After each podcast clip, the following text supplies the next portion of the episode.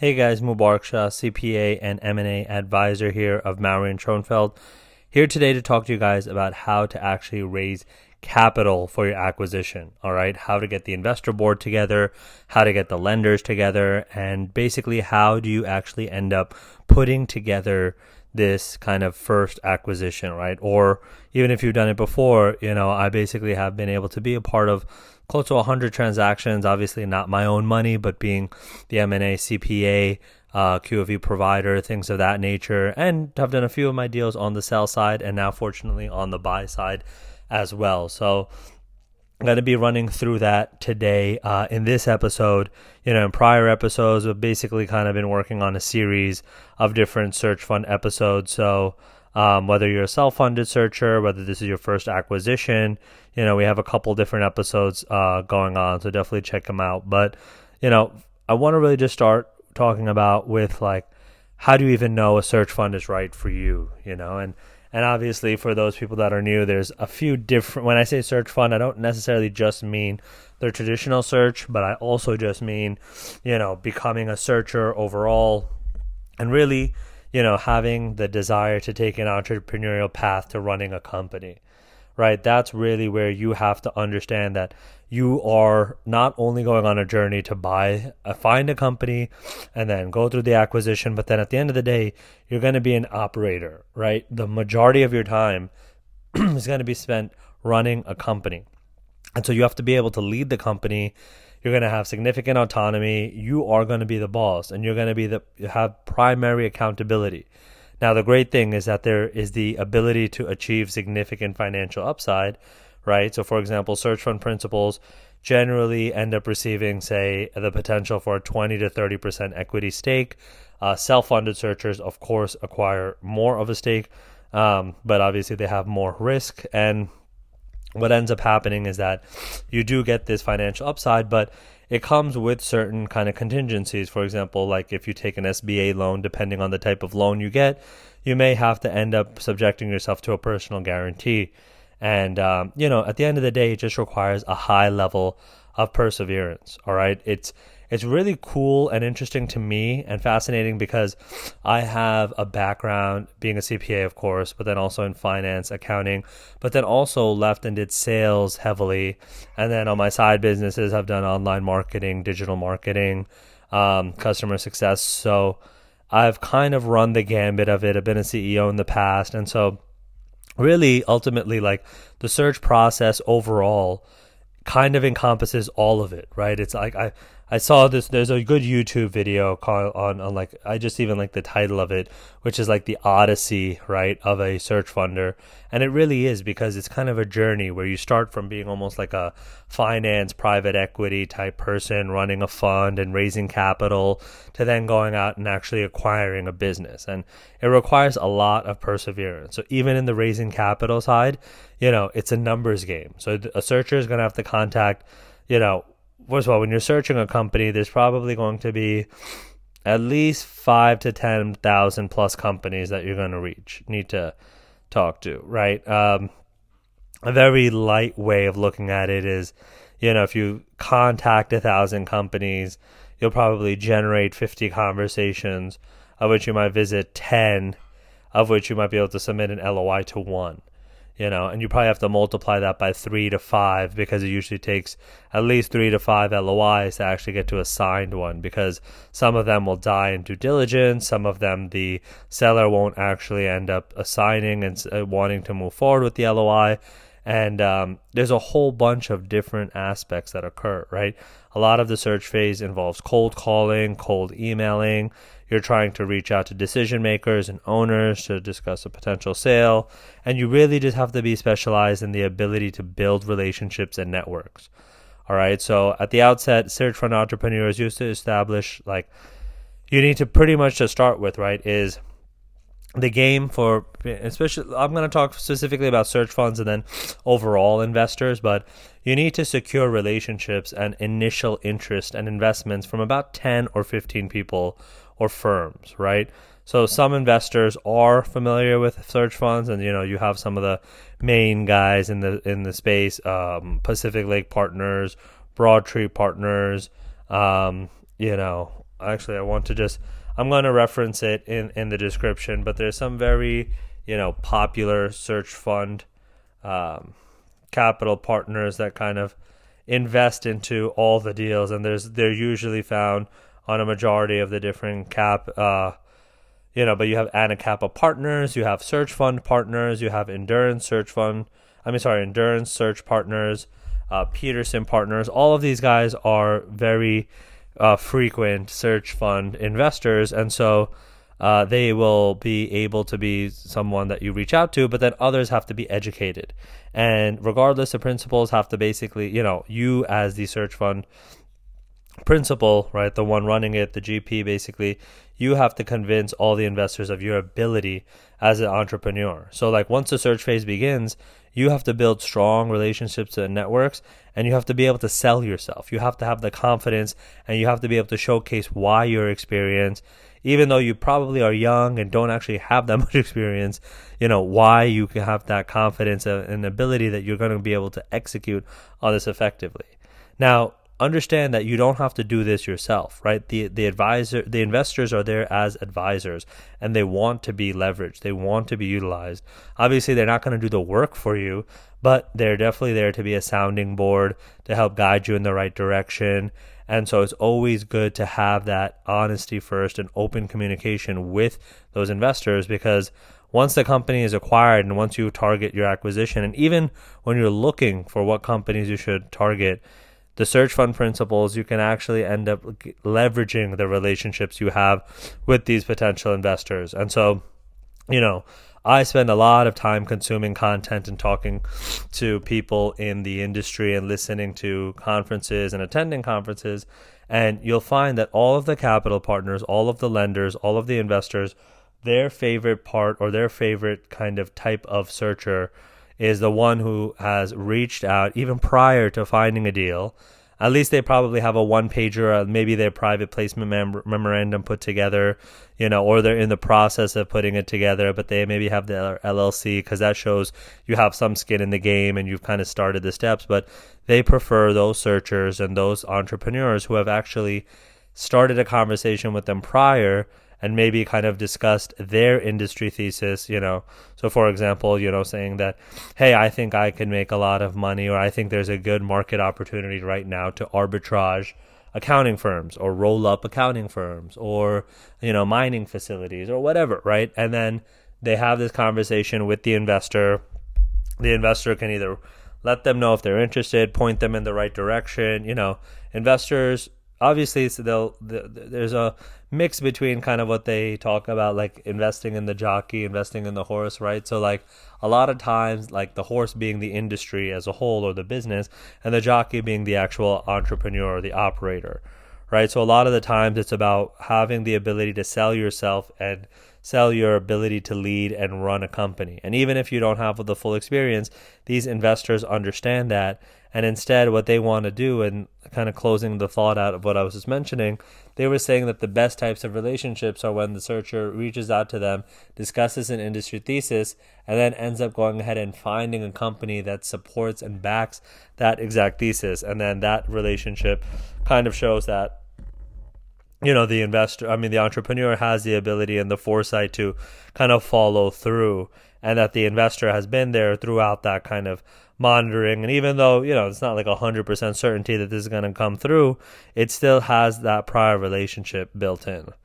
And so, one important kind of decision to always kind of keep in the back of your mind. And again, I'm going to get into the investing part of it, but I just want to kind of have these discussions up front is should I have a partner, right? So, the decision to undertake a search fund alone or with a partner is kind of a very personal choice.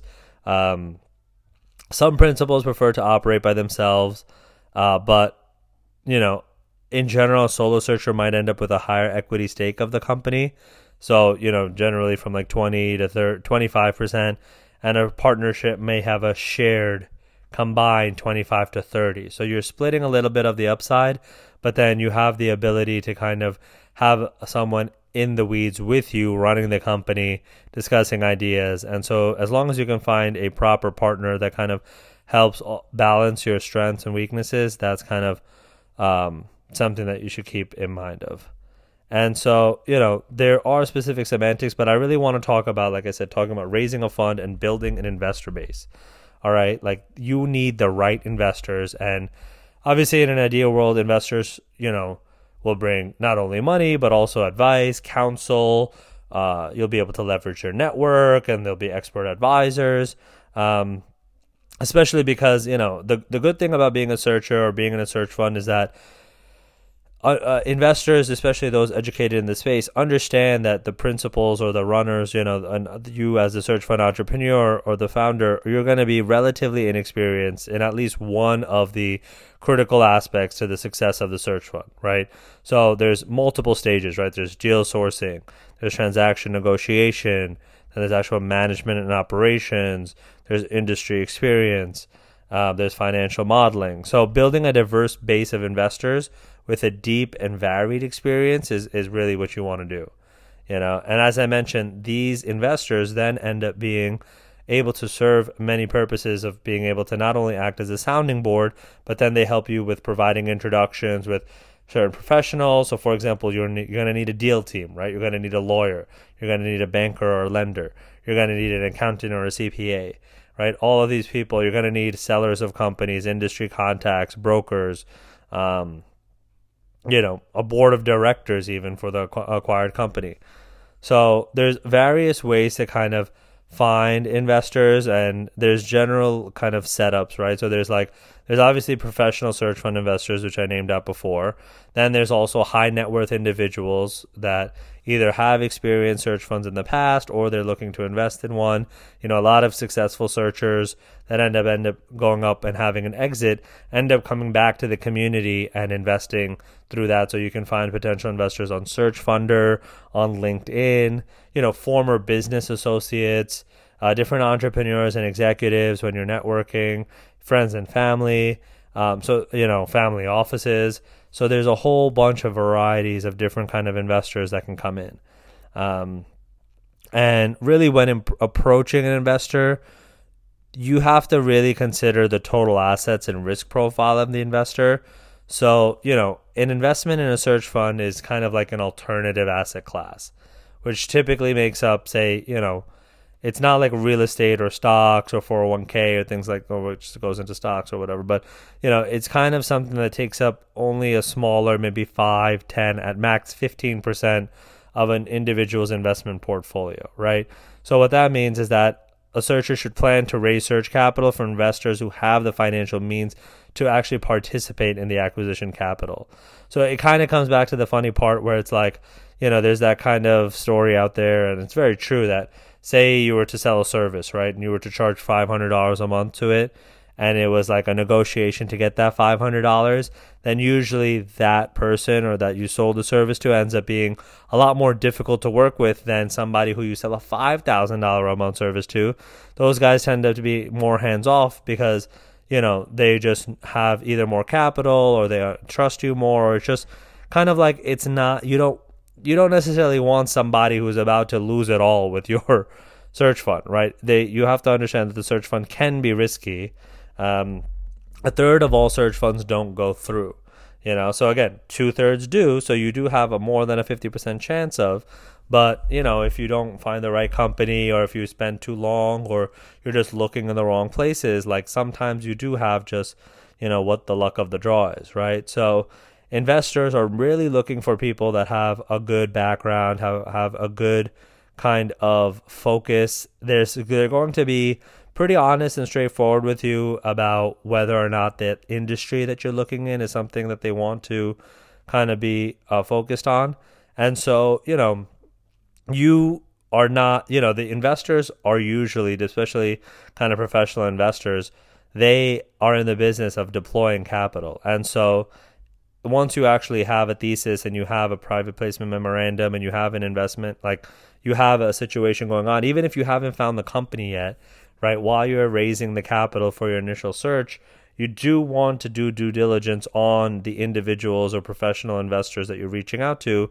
Um, and just like how they're going to investigate your reputation, your background, your motivation, you know, you can always do that with the investors too.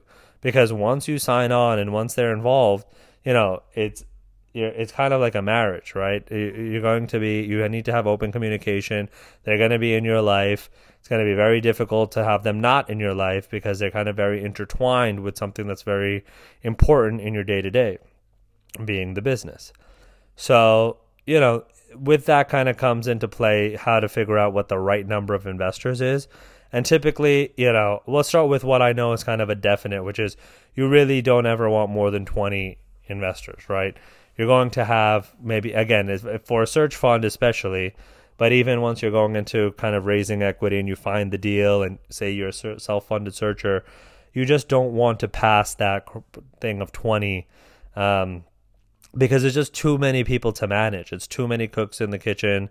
Um, yes, you can you know use email and just send out the same letter, but you know like an update to investors. But really, it's just you're going to end up having personal relationships with each one of these investor groups, and it's going to be just very difficult to be able to try to manage more than say ten investors and that, and I mean investor like okay if there's a special purpose vehicle of a bunch of angel investors that pool their money together or micro investments that come into your kind of cap table as a single line item then that's different because hopefully they have kind of like a lead investor that is the one who you actually talk with. But imagine dealing with, you know, why you're trying to run your business and operate, and that's already insanely difficult.